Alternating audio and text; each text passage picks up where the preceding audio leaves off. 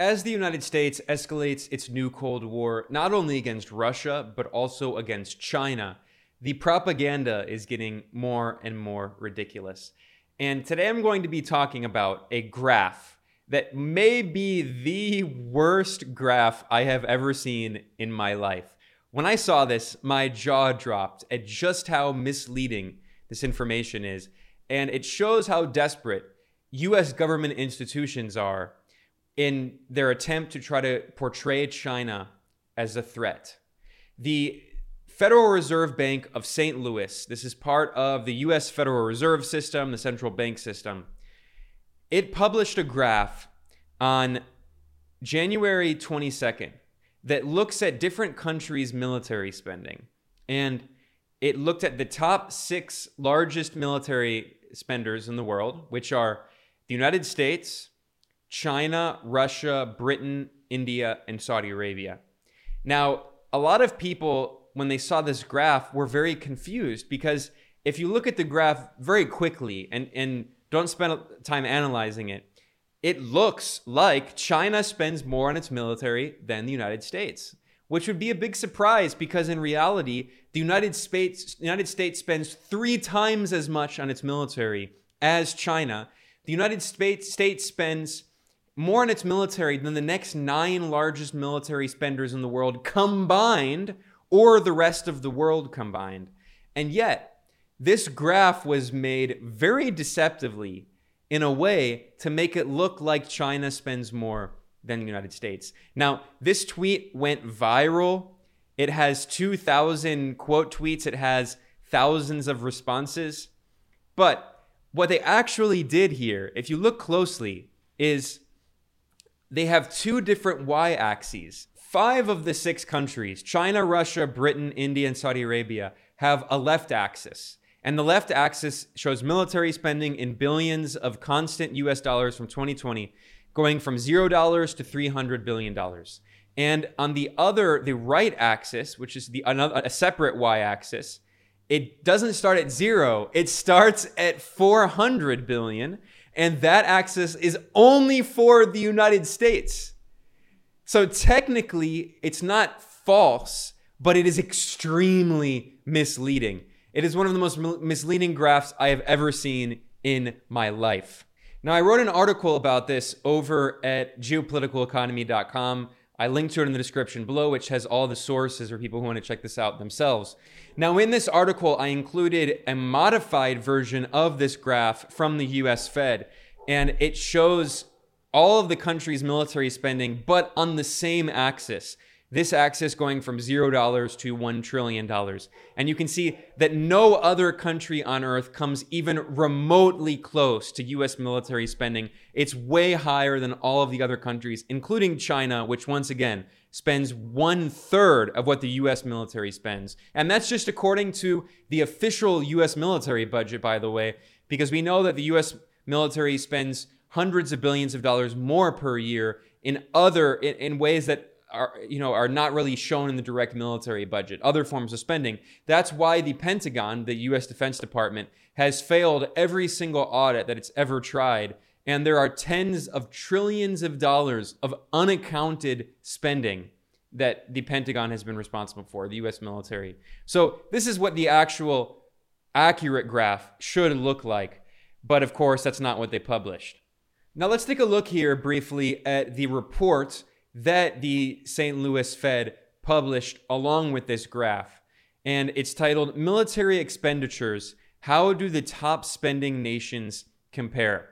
And if you actually read the text of the report, it tells a very different story compared to the very misleading graph because they have to acknowledge the facts. And they say the US had by far the largest military budget at $767.8 billion in 2021.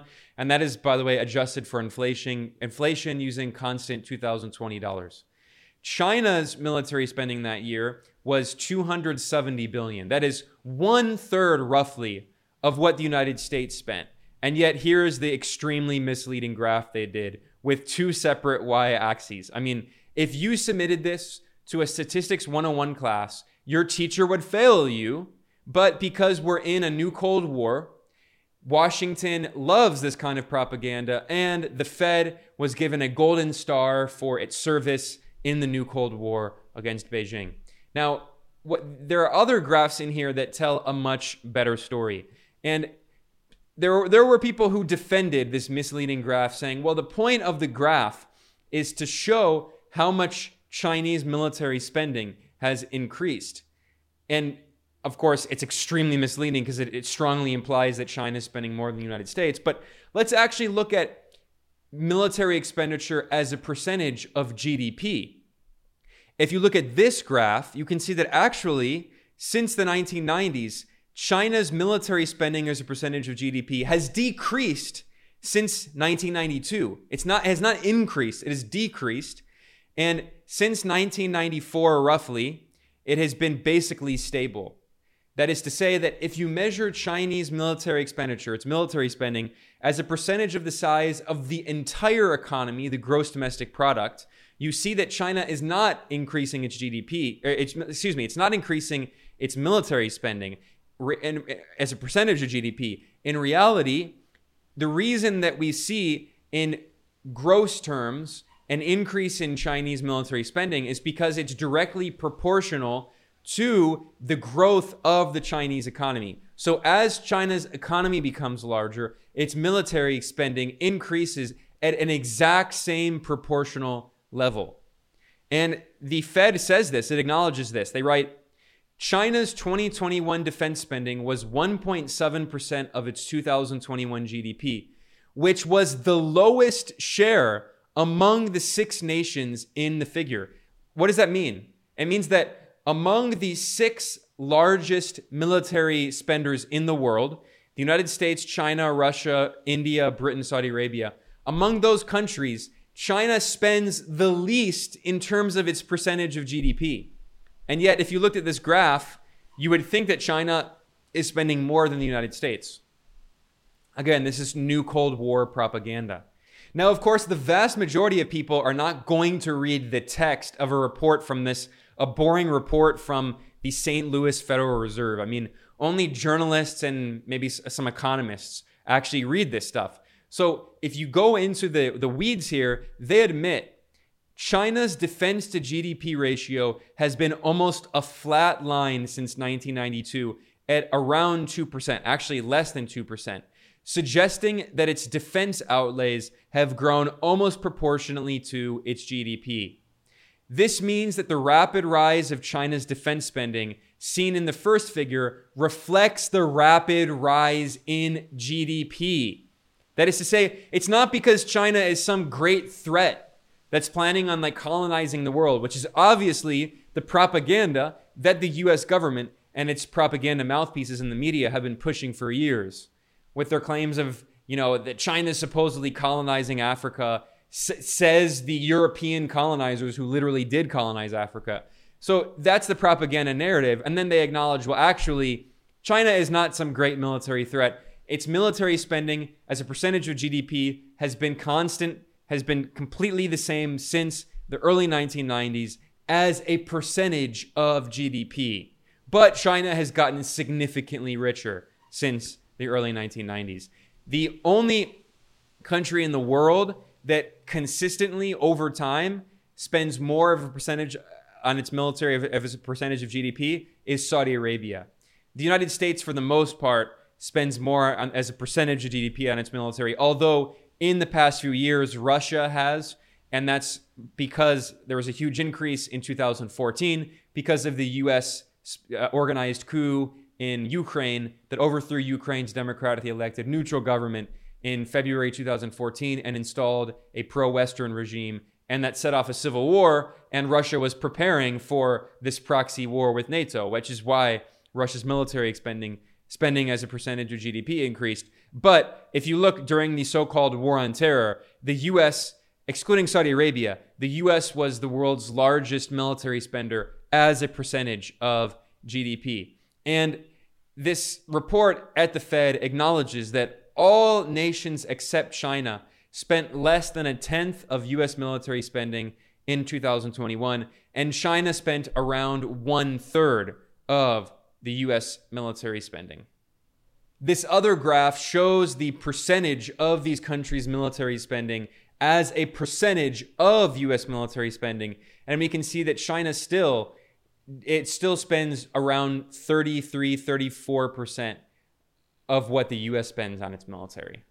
So, the most accurate representation of US military spending, showing just how out of control it is compared to the rest of the world, is from the Peter G. Peterson Foundation. And every year they compile this information that shows these graphs that show how the US spends over half of its discretionary budget on the military and how the US spends more than the nine largest countries nine, that spend nine largest military spenders combined. And these are the numbers from May of 2022.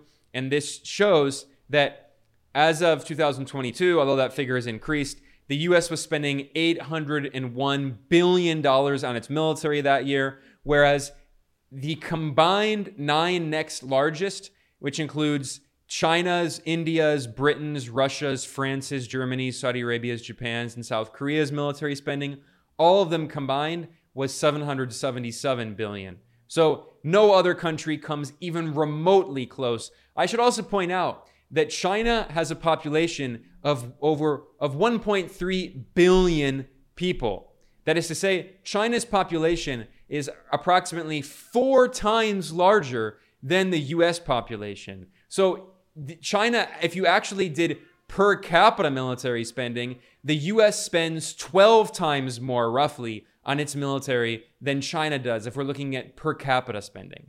Now, also keep in mind when we're talking about the fact that the US spends more in its military than the next nine largest spenders combined, keep in mind that most of those other nine largest spenders are US allies. So, India, for instance, the, the third largest military spender in the world, but although India also has 1.4 billion people in its population, so another massive country, India is a US ally.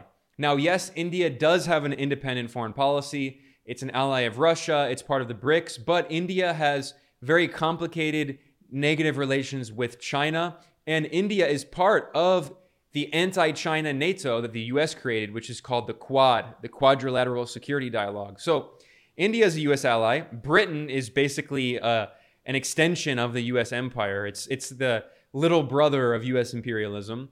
Russia is, of course, you know, US, uh, the, one of the top US so called threats. The, the Pentagon declared China and Russia to be the top so called threats to the United States. So, obviously, China and Russia are not US allies, but France is a US ally, it's part of NATO. Germany is a US ally, it's part of NATO. Germany has been militarily occupied by the US since the end of World War II.